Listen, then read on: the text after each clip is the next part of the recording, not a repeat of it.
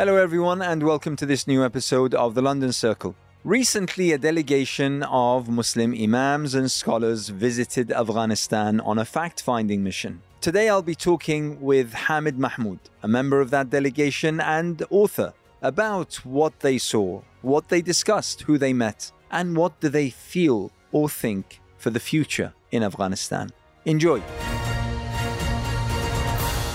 The idea of uh, visiting Afghanistan uh, as scholars, imams, uh, community leaders, and the such. I mean, the idea seems to be fairly novel. I have to say, in many people's estimations, it could be described as being somewhat brave, maybe somebody even say a little bit reckless.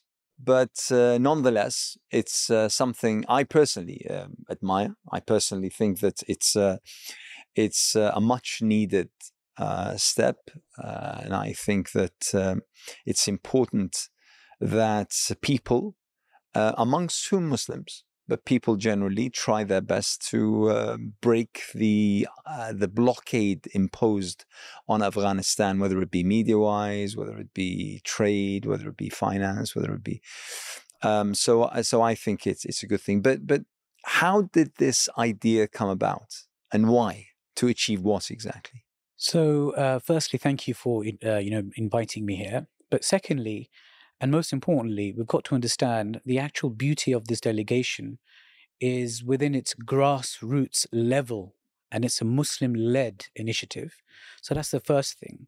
Secondly, it also follows uh, many members of parliament who have been to Afghanistan, but also Gen- former General Nick Carter, who's also mentioned very clearly that we must re engage the Taliban so following that, this delegation. There was also Tobias Ellwood exactly, who uh, yes. uh, also spoke out and said, well, maybe, you know, it's now time to uh, engage with the Taliban. Absolutely. And, and he came in for quite a flag, I have to say. Exactly. And that's the unfortunate situation. Anyone who speaks about the reality on ground in Afghanistan, they are always, you know, spoke, I mean, they're always ridiculed.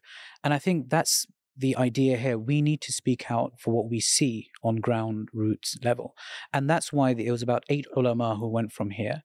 Um, ulama from different strata of society. Some are imams some are teachers some are leading different organizations.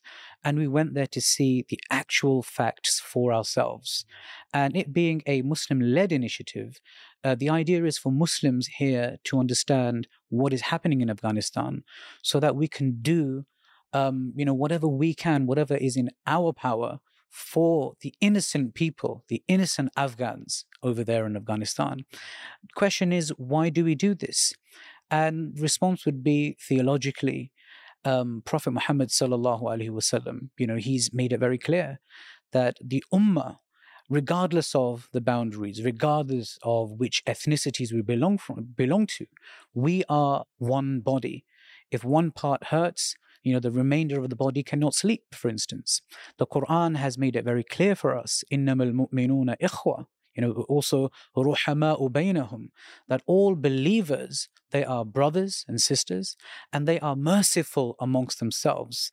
As part of fulfilling our Muslim duty, we went there to find out what's happening to the brothers and sisters in Afghanistan. So, in a way, you could describe this delegation as a fact finding delegation. Absolutely. Carrying the values that you just spoke of, of um, fraternity, of uh, brotherhood, of, you know, basically also, you know, my interest in this particular delegation, and I have to profess that it was about trying to ascertain what we uh, carry as notions regarding Afghanistan, what which amongst them um, is close to the truth, and which amongst them is not.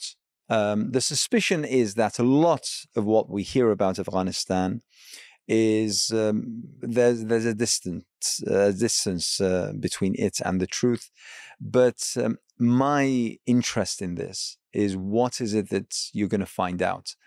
So, firstly, would you accept that the mission was essentially fact finding? Um, second of all, you tell me What were you trying to find? What were the objectives? Yes. So there were two parts to this delegation, two segments. One was fact finding on behalf of Prosper Afghanistan, a new organization being set up as we speak. And secondly, on behalf of human aid and advocacy, we went out to do humanitarian work as well. Okay. So, which included visiting an orphanage, sitting with the boys, sitting with them, listening to them. Some of them had, I mean, it was very painful. They some of them sang poetry for their parents who were killed in war. Um, and just to add this point, I remember going to the orphanage. There, in one classroom, there were about 30 students, small room, not too big. And as we spoke to them, I asked one of our hosts, "So, where's their dining room? And where's their, you know, uh, where's their dormitory?" And he said, by day, this same room functions as their dining room, and by night, this same room functions as their dormitory. So this is basically their entire life. This is their entire life in that room. So the, the humanitarian aspect was very heartbreaking for me, um, especially being right close up to something we are never told of, and it's never spoken about in media there's just propaganda about certain elements, certain people, certain groups within that country. But we've got to remember there are 40 million people who reside in Afghanistan. And I believe that the media here in the West does not reflect the 40 million and their suffering that they are, you know, uh, you know, suffering. 40 million who have been through war upon war, upon conflict, upon occupation. Yes. I mean, the the past, I don't know, 50 years probably in Afghanistan have been have been absolutely untold difficulty. Absolutely. I mean, I just I've, I've been back for about a week and I still can't take my mind off some of the things I saw uh, some of the you know the suffering, the trauma that the innocent people are facing because of that war. And what made it very painful for me the other day on uh, you know BBC Radio, there was some uh, security analyst um, who said, "Oh, these this delegation that has come back, uh, of course there is peace because Taliban are not bombing anymore." There was no mention of the carpet bombing, the drone strikes every day that took place the drone strikes did not. That often killed the people attending wedding parties absolutely. and the social gatherings and the such. Yeah. Yeah. No mention of that. Yeah. I mean, it, it was sad. We were, we her children. They were explaining to us when we saw a drone what they used to do on the ground. We hear about the drone strikes, but what do they do? They told us they had to cover their nails like this okay? And they had to close their eyes and cover the nails on their feet because any kind of light that was reflected off them would send a signal to the drones that there is life here. So this this is the level that they suffered on ground. I still cannot forget the face of this elderly man. I mean, we were driving and this elderly man came out of his house, broken and very old, and he could barely speak. And he spoke about all his sons who were killed during this war. And for us in the West, it's just a notion of propaganda. We don't think about actual human lives. The rhetoric here is unbelievable to me. And after seeing this, for me, becomes even more painful. You know, do we really care about human life? Or is it just lives of certain ethnicities that matter more to us here in the West than every single human being? I mean, it's uh, what what you mention is uh, heartbreaking. I haven't been to Afghanistan, but I've been to other uh, war-stricken um, regions, m- unfortunately stricken by our own bombs and fighters, and unfortunately, um, and um, it's it's utterly heart-shattering. I would say when children of the age of 9, 10, 11 tell you about how to avoid a drone strike yes. yeah. or they be they they tell you intelligently and quite you know in, in incredible terms how to detect an and uh, you know a, a landmine or a, um, it, it, because you think that children shouldn't be aware of these things they shouldn't be but unfortunately in places like afghanistan in my case like iraq Syria, other places. Um, unfortunately, this is uh, all but uh, a very, very common reality that children became so well versed in how to avoid uh, bombs and shells and uh, and the stuff. That's all fine and proper. But I also assume that you had meetings with officials, with government officials. And you mentioned that those officials were also visited by some MPs yes. before you and um, you know it's uh, I, i'd like to assume what kind of conversations happen but let me let me press you first and say you were received by you know you're given a friendly welcome i'm pretty sure. Uh, firstly because i know uh, that the afghani people are extremely warm very welcoming very generous very hospitable so i'm, I'm presuming that that's how you're received. But do you feel that having met officials in the government and those in you know in streets and marketplaces do you feel that you were offered um, sincere clarification as to what's happening justifications as to why certain things are being done in a particular way? Do you feel satisfied that that you were given that or do you feel that people were sort of holding back maybe trying to give you messages so that when you go back home you could speak on their behalf. Uh, what's what was your impression? I was pleasantly surprised. There was nothing of that, and and actually quite the opposite. When we met the foreign minister, uh, uh, Amir Khan Muttaqi, and also his spokesperson um, Abdul Qahar Balkhi. One of the main things that he said to us was, and I remember he had a similar white cup in front of him, and he said, "If you see a white cup here in Afghanistan, then go back and just tell it as it is. Um, if you see a black cup, then say it as it is. And then he said, um, if you see something good here in our country, please relay it. If you see something bad, then relay that too. So this was the very first meeting we had with the uh, with the, with the, with the ministry in Afghanistan. Very first meeting within the first hours of us landing. For me, that set the stage that they are honest, they are sincere, and if we see anything that you know needs reporting, um, you know, or needs critiquing, then we are open to do so. What I also felt in his the discussions with him is a sense of demonization of the Afghan people and also the government. Some people here may think, oh, you know, is there such a thing as demonizing the Taliban? But they are people. They are humans. They have children. And even when it comes to girls' education, they too have girls. They have had to stop their own girls from being educated. Let's remember that. He he turned around and he there was a kind of you know sense that I felt from him when he he stood up and he said, "Tell the people." And he said this in Urdu. Yeah, before he was talking in Pashto, then we were tr- getting translation through English, and there's a lot of you know languages, but he could speak a bit of uh, broken Urdu, and he said, "Tell the people that Taliban insan ko nahi khata, which means that the Taliban do not eat people. We are not monsters. Tell them people that we are just like you. We have suffered war. We are fiercely independent people. We do not tolerate any form or shape of foreign intervention. And that's why we fight an elderly person corroborated this and he said look we we will give up everything. He said look we have our homes in the villages. There we have our cows our goats and our sheep. That's where we get our milk and our meat. We've built our own we've dug our own wells and we grow our own crops. That's how we live as long as our land is free. And i could sense that sense of freedom i have not felt in any country before including the west. It was freedom of you know of the physical type but also intellectual freedom where you could think freely and not be indoctrinated by ideologies that are being forced upon you as we sometimes here have in the west. So i felt that sense of freedom. I remember at one point when we were uh, in in prayer in in a village somewhere in a very small mosque and i stood up and that freedom hit me and i have not felt that anywhere before. These are people who refuse to be subjugated by others. And they have shown that in the past, you know, four decades of them standing up with barely any weapons to their names, with no, you know, not an inch close to the type of technology that the, the, the, Western nations, the Soviets or the Americans had. And yet they stood, they only had one thing, and that was their faith.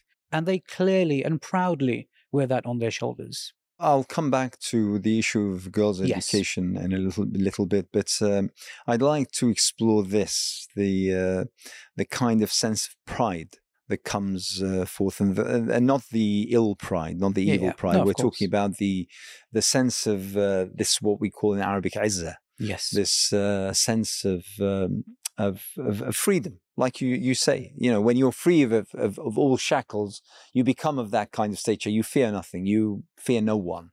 uh, and uh, obviously, I mean, we we I mean, this rolls off the tongue that Afghanistan has been over the past 300, 400 years, uh, you know, various attempts to occupy Afghanistan and to um, have been uh, have been made. Uh, obviously, the most recent renowned um, uh, was the American occupation that held for 10 years, was it? Or 20 years even, 20 years. And, uh, and the one before it was the Soviet uh, occupation. And both came to, uh, to, to defeat uh, the, the way in which the Americans departed Kabul two years ago, almost almost to the day. We've just passed the, the second anniversary of that uh, scurry away from Kabul. Uh, the images of of those uh, of, of that, uh, I, I, believe, are going to remain with us and going to mark Afghanistan for generations to come. The question is that with 20 years of being occupied by the Americans, what are the hallmarks of that? I mean, what what what are the physical, aesthetic kind of really obvious elements that remain of, of those 20 years. Yeah, and just to um, echo what you were saying initially before coming on to that, um, they take someone, there's a poet uh, who they take very seriously, uh, who I really look up to as well, uh, Muhammad Iqbal. The, the poet of the East, as he's recognized as, he also traveled to Afghanistan in the 1930s and he wrote a couple of poems. And just want to summarize here that he spoke about the mountain dwellers of Afghanistan, that their spirit is free. And this is way before any of these wars, that they have a free spirit. No one can take over them physically or intellectually, right, or in mind. And he then spoke about the position of Afghanistan in Asia. And he said that Afghanistan takes the position of the heart of Asia. And if the heart is working and healthy and prospering, then the entirety of Asia will be prospering. And if the heart is failing, then Asia will be failing. So this is, and and uh, it was interesting that um, it was uh, Maulavi Muttaqi who also quoted Iqbal in our very first meeting about the heart and the position of Afghanistan in Asia. But coming back to uh, the physical realities, so before going to Afghanistan, I obviously had somewhat of a preconceived notion of what it might look like. Uh, you know, bombed, checkpoints everywhere, tanks on the street. Uh, this was literally what the image that I had because of Western media. Um, floggings on on on the streets, right? Hands being chopped off and flying everywhere. Um, in reality, we landed in Kabul. Um, I was with a colleague from the delegation, and the first thing I said to him, as soon as we got off the airport, got the sense of the air, the, the heat, and the airport and the people outside, was to me it felt like Pakistan 20 years ago. I remember visiting with my parents when they were alive, and it felt like Pakistan 20 years ago, meaning it just felt like a normal airport, normal people going about doing their business. When we got onto uh, finally getting onto the streets of Kabul from the airport itself, there were hardly any checkpoints for the for what I had imagined. There was not many, unless we went to official buildings. Um, the streets were clean. Okay. Really? Some yeah. From the reason why I keep on mentioning this is I obviously I'm not going to compare Afghanistan to England, and they the the officials also told us don't compare us to London and Paris. You know we, we still have a lot to do. I compare it to Pakistan. And obviously, when I go to Pakistan, the streets are not as clean as they should be based on our Islamic teachings. Whereas uh, the, the streets of Kabul I saw were very clean, very well kept and taken care of. Uh, the people went, uh, you know, doing their daily businesses. I saw men, but also women on the streets. They weren't all in burqa. I mean, that's a misconception. They don't cover their face, all of them. Some of them uh, had head covering. Some of them had lighter head covering. They were walking past officials. Officials were not saying anything to them. Also, another interesting thing was before we went, we had heard that the Taliban had banned women from going to the parks. Okay, yes, I, I, remember that. Yeah, and then what, what was really interesting was we went to a vocation center for widows, which is run by Human Aid and Advocacy, um, and there were like a few hundred widows there. They're doing really good work. And after that, we were running late for I think I believe it was Asr Salah. So we came out of the vocation center. We were kind of rushing. I was slightly late. I had to go somewhere else before, and I was not part of the delegation. And I, I was running after the mosque. And as I was, you know, hastening towards the mosque, all of a sudden I heard like, you know, screaming and, you know, sounds of fun and adventure. And as I looked to my left, there I saw a park. it was open. Men on one side, women there as well at the same time. So I had to stop there. And I quickly made a video of myself saying, look, we've heard that Taliban have closed all parks to men and women, and here are hundreds of women, okay, you know, half the amount of men in the same park at the same time. And there are officials, you know, walking past. So for me, that was an eye opener that sometimes we hear something on media. Maybe it might may have been about a certain specific park because there could have been other influences taking place, but certainly not the generic of what's what's going on. And it's not the norm and normative position of the Taliban. So for me, that was an eye opener. And that was another preconceived notion of mine that was completely annihilated and broken. And also, you know, in the West, when by the time news gets to you, however specific it may be, it comes to you as Taliban ban girls' education, right? But it doesn't mention, actually, primary schools are open and actually uh, it's not all types of education medicine they can carry on education they you know becoming teachers they can vocation they can carry on Darul ulums they can carry on it's only um, secular specific the education. headline is stripped of context yes and that's when, the problem when when actually context is everything particularly in, in, in, cases like this. And, and unfortunately, I think the problem is we live in a day and age of social media, and the only thing people are doing is they're scrolling. That's our habit. We scroll, we just read the title and make up our world view about a people that we have never met, probably never will meet, and we have now garnered this position in our minds of what they are about and the monsters they are. So this this for me this was an eye opener the physical element here. We were taken to a girls' school, primary school, and again, there were girls there that looked happy. For me, it was painful because we've come from the West, and two of the classes were held outside under the heat of the sun. And I'm, I'm glad and Alhamdulillah that Human Aid, uh, following that, uh, have decided that that school, they will be funding and working with that school to build classrooms for those girls. Excellent. So, Alhamdulillah. So, these are the small drops, I think, where we need to begin. This is where we need to start. But yeah. you're right. I mean, if, if, if, if, uh, you know, if asked, I would also uh, assume that uh, Afghanistan is uh, is firstly not as clean as you describe it, but also that it's full of people carrying Kalashnikovs and, and armed and walking about and threatening people and telling them what to do and what not to do. And it's it's largely because of um, of the kind of narrative that we're fed, but also um, I would I would go as far as to accuse my own laziness. Uh, but what you did was to physically go there in order to see for yourselves. Um, I'm assuming because it was only a week long or eight days visit, you didn't venture outside of Kabul. Am I? We did go. We went to Paghman, we went to Kapisa, Najran. Okay. We went to a few uh, closer towns outside of Kabul. We obviously couldn't go further because we wanted to do as much we can in the specific location.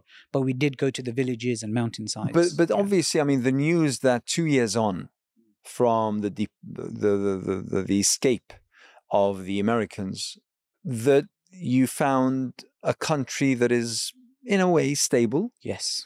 That very stable. is functioning, a society that's functioning, and a government that's. How did you feel the relationship between the government and the people? I mean, did anyone come up to you and say, "Listen, I, I don't, I don't really like the Taliban. I wish that we had something else"?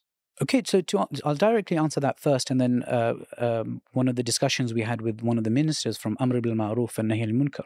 Um, so there were cases where most of the people I met, they were like they support Taliban because of the peace and stability that they bring to the country and the security. Uh, there was a given; everyone agreed on that, from the locals to the minister, everyone.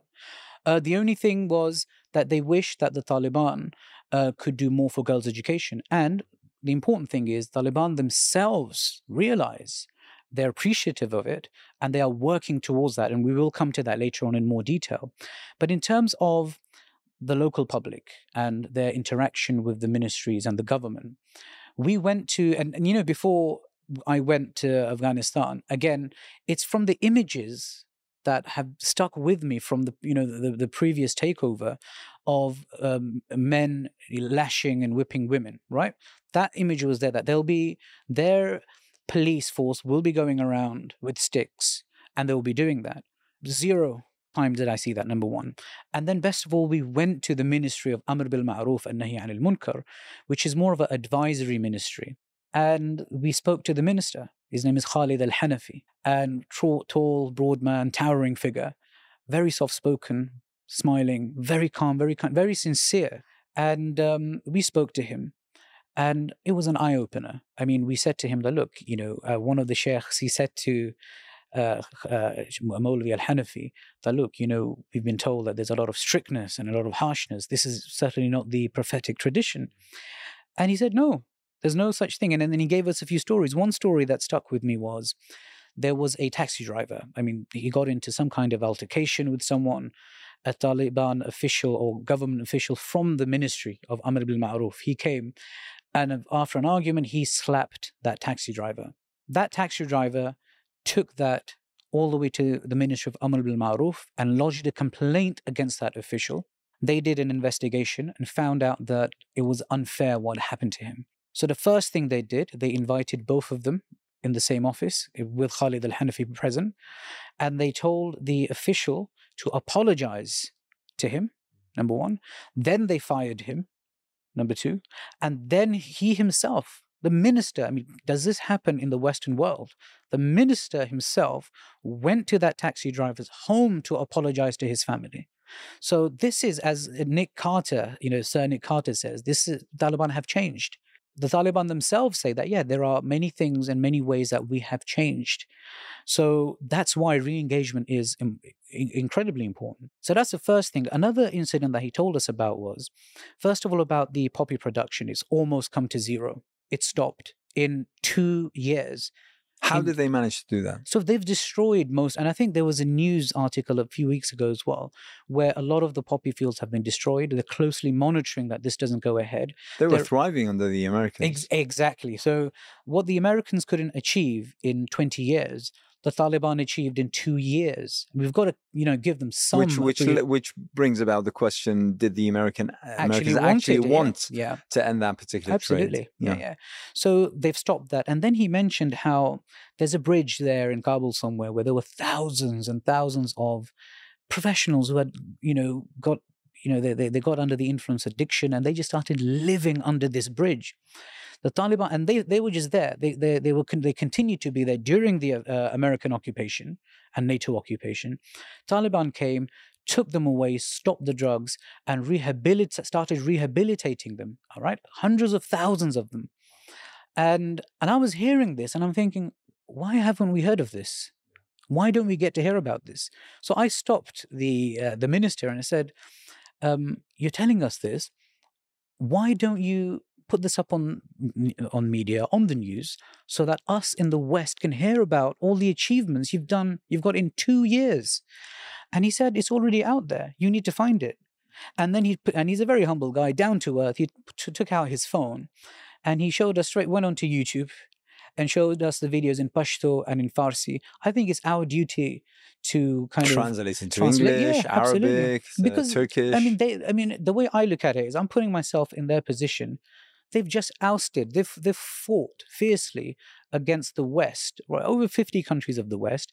Why should they now be in a position to explain themselves? Exactly. I, mean, exactly. I, I, don't get that, that, That's that's a very good argument. I mean, they they're they're trying to run a country which is being uh, strangulated absolutely by the international yeah. community, and um, then we blame them for not telling the yeah. story, yeah, exactly. or, or, not telling it uh, well uh, not speaking in clear language, language, or in yeah yeah so uh, so yeah that's that's but I think that's just to add to point. that so, so the organization Prosper Afghanistan I think they're taking it upon themselves to now actually get those videos and a lot of these things that are happening and get them translated into English. So I think they're, they're going to be doing a wonderful job to give an actual picture of what's happening in Afghanistan. Let's talk about girls' education yes. because obviously this is this is the favorite subject for, for, for the world media and for commentators and people who think that they know more about Afghanistan than the Afghani people themselves.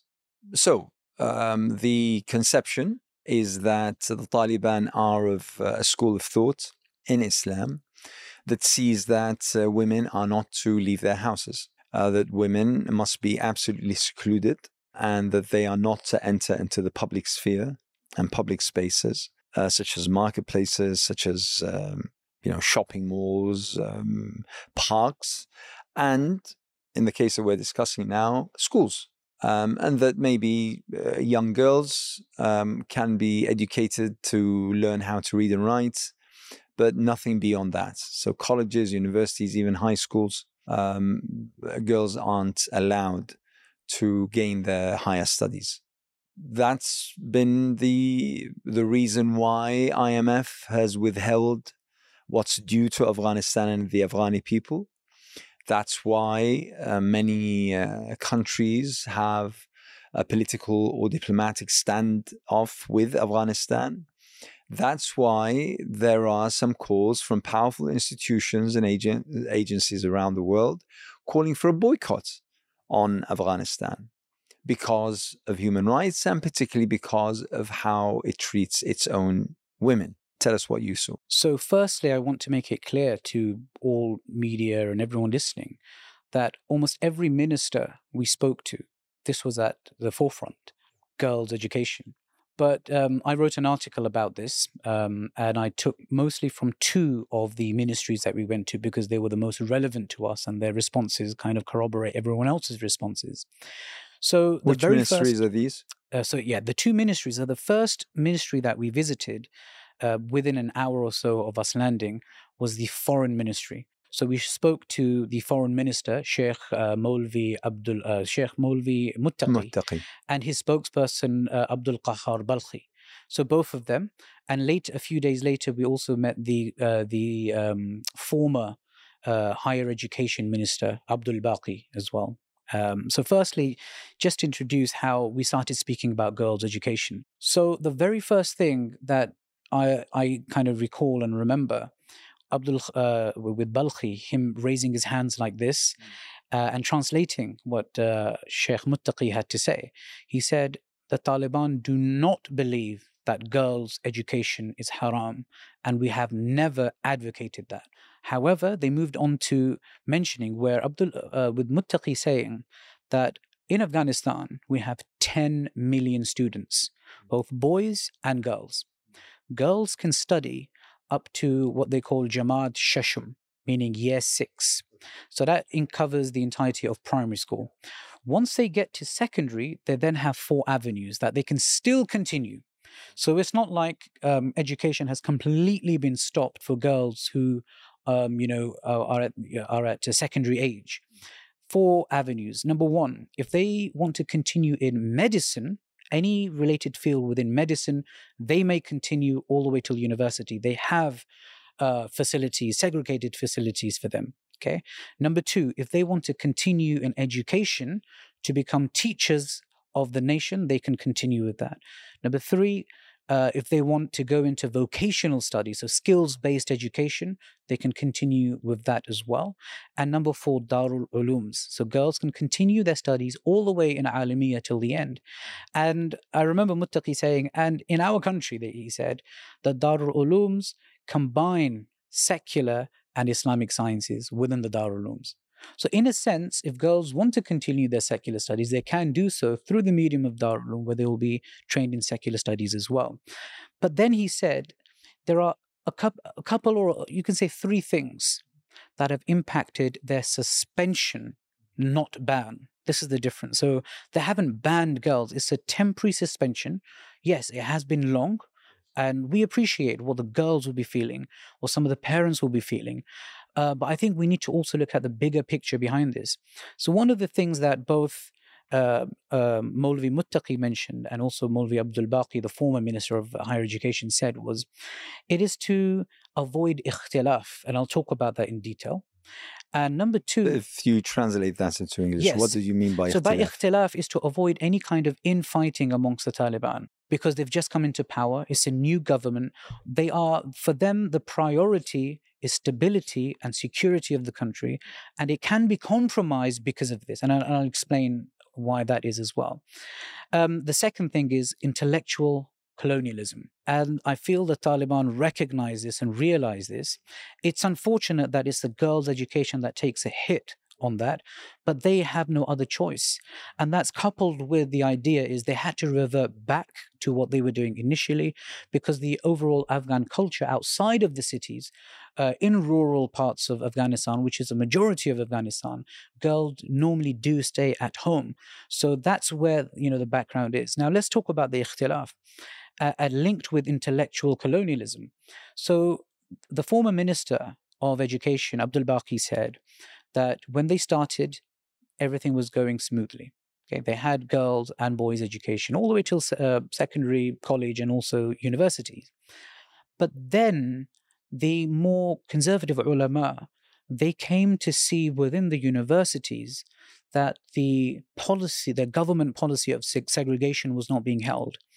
There was intermixing and dancing and consumption of alcohol, again, which is against the policy of the country and against Sharia. So that's when they took this man and they saw this growing in so many universities. And the difference is, uh, he mentioned that there are a certain number, I think 20 or 40 universities that are government funded, as an Afghan government funded, and about 150 that were funded by foreign aid. And they felt it's those universities that were funded by foreign aid and foreign investments by the NGOs that that's where the problems were. And not only that, there was this effort to now divide the students or the general public against their government. And it's at that point that the conserv- more conservative ulama, they took this matter straight to the Amir al-Mu'mineen, their supreme leader in Afghanistan. And they were basically forced to accept this at that moment, but as a suspension. Because, like I mentioned, they've just come out of four decades of war.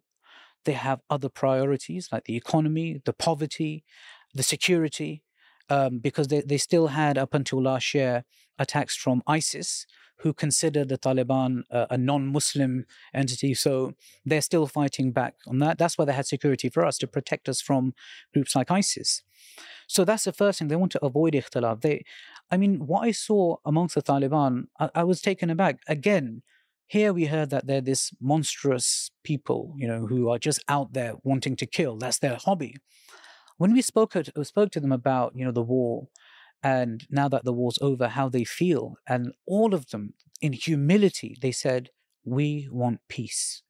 We want our children to live in peace. And it was you know it was it was a moment of reflection for me that this is complete opposite to what we hear. So moving on to uh, what happened then. So as soon as they suspended girls education because their idea was that we want to have segregation Okay. We want to educate our children on our own terms with our own Afghan values, and most importantly to them, under Islamic teachings.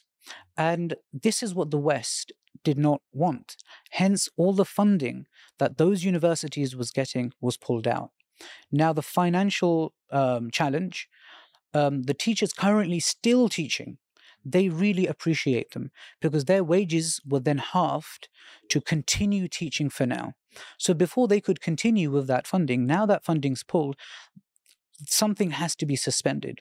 So they revert back to, at that moment, to their old Afghan culture um, where women stay at home. But again, it's a suspension until they can facilitate for them on their own terms. Did they did they uh, give you an idea of um, what they were thinking about in terms of until when the suspension? No, they, they, I mean they all said we want this back as soon as possible.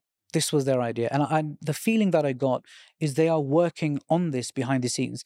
That was a clear feeling I gathered from um, the former minister for higher education. He himself is a champion of girls' education and he himself spoke to us about this. I mean, the Taliban have their own daughters and they want them to be educated. They've had to put the ban on them as well. So, what they feel is the indoctrination of Western values, ideas, ideals. So, for me, putting myself in their shoes, they were basically saying to us in those meetings, we fought bravely, fiercely. We gave our lives, our blood, our sweat, our children to fight them physically why are we now going to facilitate their ideologies in our universities? Why are we going to allow them to corrupt the minds of our children? Especially, I mean, one could, I mean, see their point of view, especially that even in the West, education philosophies are being discussed and whether they're they're valid or not.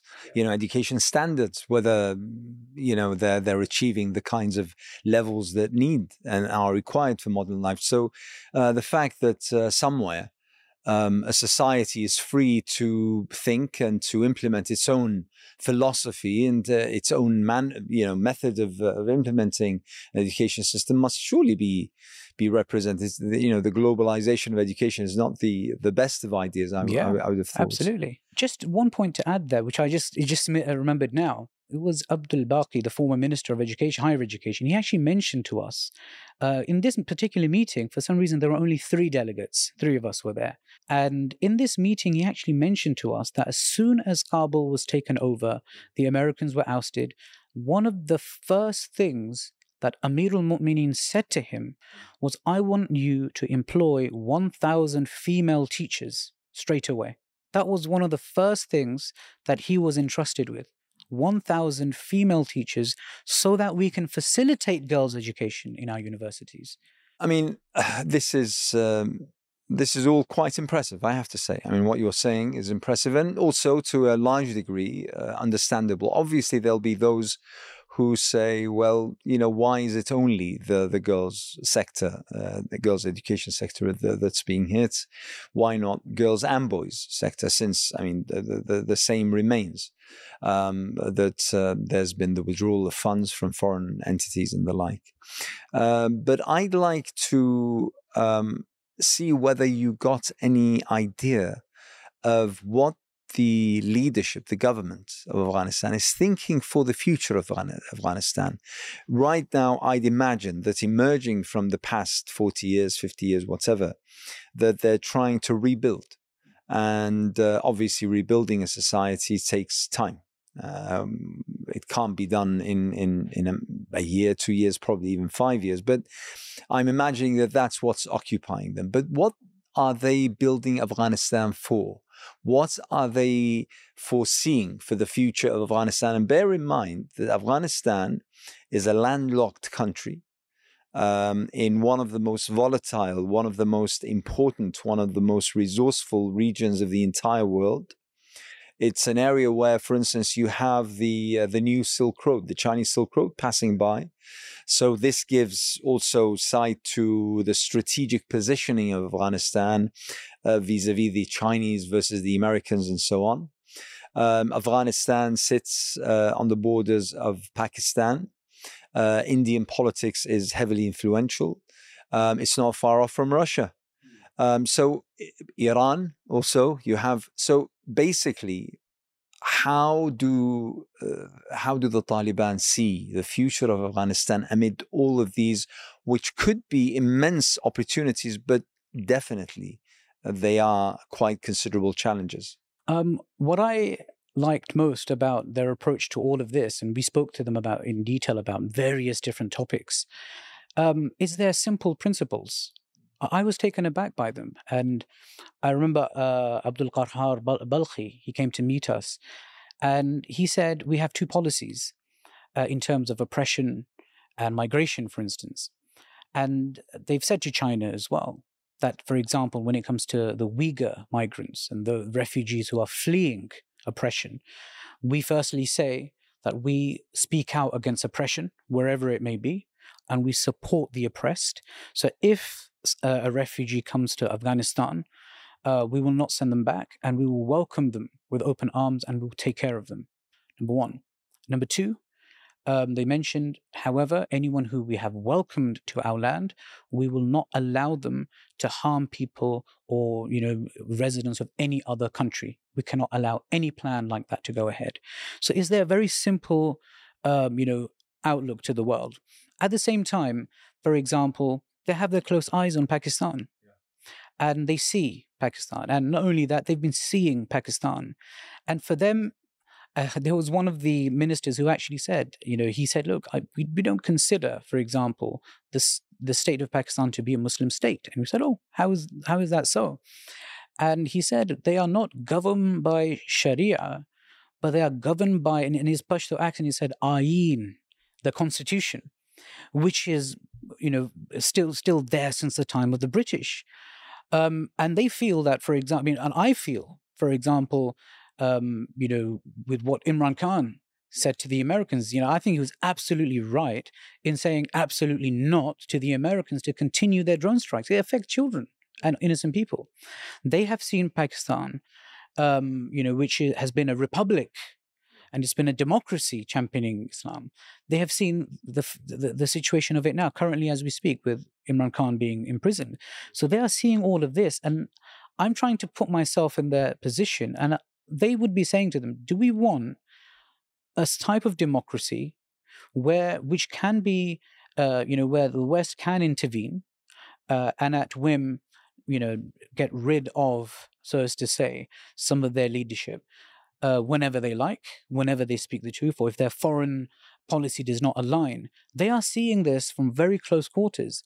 And that's why they are not only having a policy that's in line with the Imara, but they are actually becoming more and more confident that, look, had we become a republic, for example, this would be our state 70 years down the line again. We've fought 40 years. We are going to govern on our own terms. We're going to be open to the world. This is what they all said. We want friendly relationships. If you come to us with friendship, with we don't want your charity. Okay, we don't want you, we want your investments. We want your businesses to come in. We want our country to progress. They are working day and night. Okay. And they are saying if you if you come with friendly intentions, you will, you know, it will be met with Afghan hospitality.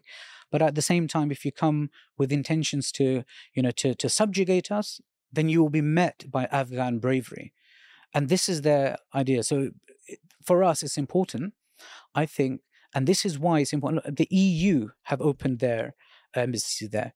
We the British here, British Muslims, we need to push our government. What's the position engage. of the British government now? Do, they don't have ha- they don't have an embassy there at the moment, and this is what Tobias uh, Ellwood was pushing for until he was ridiculed and he had to delete his video. This is it. I mean, I think it's time that we step aside from the rhetoric from the West and look at ground realities because there are people who are being hurt. There are people who are suffering. I saw this at close range I remember, and I would like to share this here. We were driving, and it was beautiful mountainous scenery, and then we see a broken house, and then this very, very old man. I can still not take my mind off him. Um, and he came out. He could barely talk. He could barely walk. He was just standing there. So straight away, our car, all of our cars stopped, and we had our human aid and advocacy uh, people with us. So they had their envelopes of zakat. So they took those packets, and uh, you know, he explained how all his sons, all of his sons, were murdered during this war. And I still re- remember, you know, looking at his face and the tears that f- flowing down his face. No news agency is going to cover that. Even if they can cover that, no one can feel that, what we felt. And on top of that, how can we ever come close to feeling his pain? And yet, from afar, we just pinpoint just one thing, and that's girls' education. Not understanding, okay, why are the Taliban saying no to girls' education? They don't. They want to free their country of intellectual uh, colonization up until and they, have suspended that up until they can facilitate it on their own terms this is what they want a free education critical education on their own terms um, I, I, met another man uh, and we went to kapisa at one point. We met so many elders there. Um, why didn't we see so many young? A lot of them have been killed unfortunately. In kapisa the french army was stationed there. And this elder you know he said to me that um, you know these french uh, soldiers they gave our children sweets by day and bullets by night. Another one said that at night they came and t- he had two teenage sons and they shot both of them in front of his eyes, point blank on their heads. I mean, these are war crimes we have to think about documenting here. And then there was this one uh, smiling, elderly, um, flamboyant man, Ghulam Jan, his name is. And uh, to give you context, I was it was like in a village, and I was waiting in this queue for the toilet. So you have to walk through a field, and there's a hut at the end. So I was just waiting there, and he came along. We had a, a, other friends who spoke Pashto and English, and he said something in Pashto with a big smiling face, and I straight away wanted to know what, what it was that he said, and the translator said, "This elderly man, Ghulam Jan, is saying that your delegation are heroes. So, me with a confused face, I said, How is that even possible? You are the ones who suffered four, you know, four decades of war and trauma, and you're calling us heroes? And I asked the translator, ask him why he says that, because I don't see that. And he said, Because every foreigner that I have met up until this day has come to kill me and kill my people. You are the first foreign delegation that have come to Kapisa for friendship and to and for peace and to spread peace. That's why you are heroes. So tell me about the delegation. Now you're back. Yes. What messages do you have? I mean, obviously you're here, you're talking about all these things, but do you have in mind anything to say to the government, to the British people, to raise awareness of the reality in, in, Afghanistan, of the thinking of the Taliban that isn't isn't being reflected, of the suffering of the people of Afghanistan, not only now but over generations. What what what's your plans now? Do you, do you intend to go back, maybe in a year's time or the such? So, firstly, um, I think we need to look back at the cases of uh, people like the MP, uh, Tobias Ellwood, and look at when they did speak the truth, what happened to them? What did the media, how did they treat them? They had to go back on their words, otherwise, their career was at stake. Some of our delegation members who spoke out, they were maligned. Um, and this is exactly what intellectual colonialism is and what has happened in the past uh, to Africa and other, you know, previously colonized uh, countries and lands. So we need to look carefully at these cases, like Thomas uh, uh Tobias Ellwood and look at why is it that Western media is so up in arms against Afghanistan. It's almost as though the innocent people of Afghanistan do not exist. It's as though the tears of the mothers have never been shed. It's as though, um, and and the reason why I'm saying this from that BBC uh, radio station, one of the security analysts, and I think I mentioned this before as well, he said, "Oh, it's peaceful in Afghanistan because the Taliban are not bombing." He just overlooked 20 years of American and NATO bombardment of the country, and he thinks that's okay. He thinks he can go on, on Western media and make a claim like that. Uh, it's Western media that needs to be more mature and more reflective and more humane, and they need to stop demonizing these people who want to get on with their lives and want to prosper and progress in their country. The Western media is, you know, an institution that I would speak to and say, be more fair. You know, be much more fair. If you're against girls' education, that's fine. Okay. It's their land. For now, they feel that suspension is a priority so that they can have stability and security. Let them be. What are we going to do for the 1.5 million orphans in that country? What are we going to do for them? What are we going to do for the millions of widows who are in that country? If we have an issue, or if the West has an issue with the Taliban, then let it be. But what about the innocent? How wh- where is our you know human connection? So we and how do we get that connection? How do we move forward? There has to be re-engagement. There's no other way. And you know, former general uh, Nick Carter has clearly said there needs to be an engagement with the Taliban. And when he was asked about security, and he said, look, yes, they have their challenges, but they have secured the land. There is security there.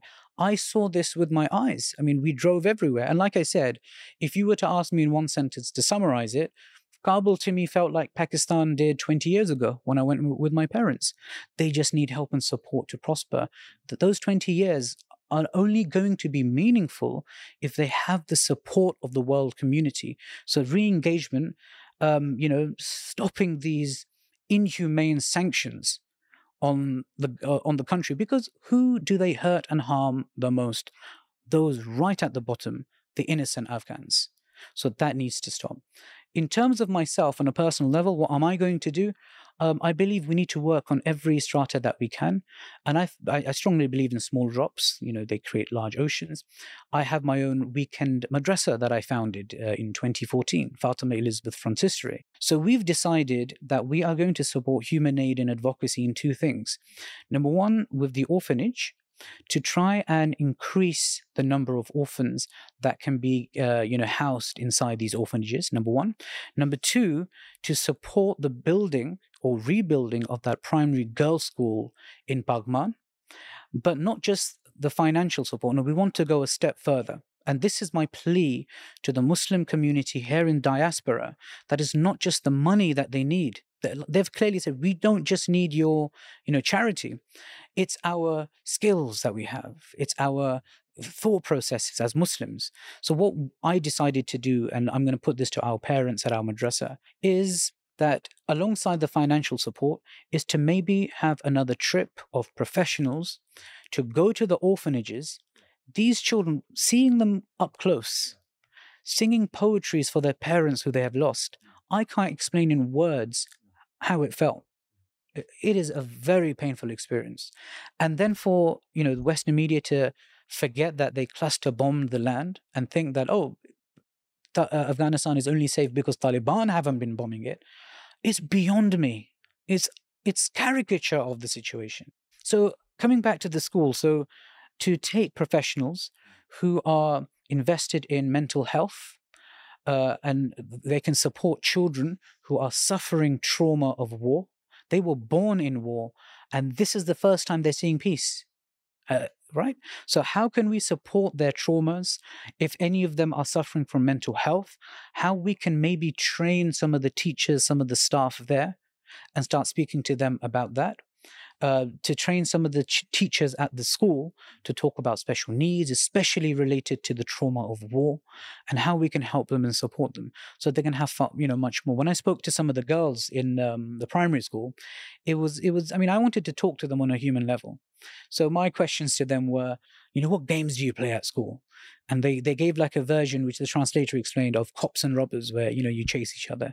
And then I said, what about sports? Which sports do you like the most? Because I was trying to you know gather an idea of how can we help them. And so, what sports do you like? Oh, we love volleyball, all of them at once in in, in unison. So you know they, they have so much. And I also asked them. Um, um, and this kind of, for me, was interesting because of thinking of inte- intellectual colonialism coming from Pakistan, where almost every second person wants to come to the West. I asked the girls there, would you like to come to England with us?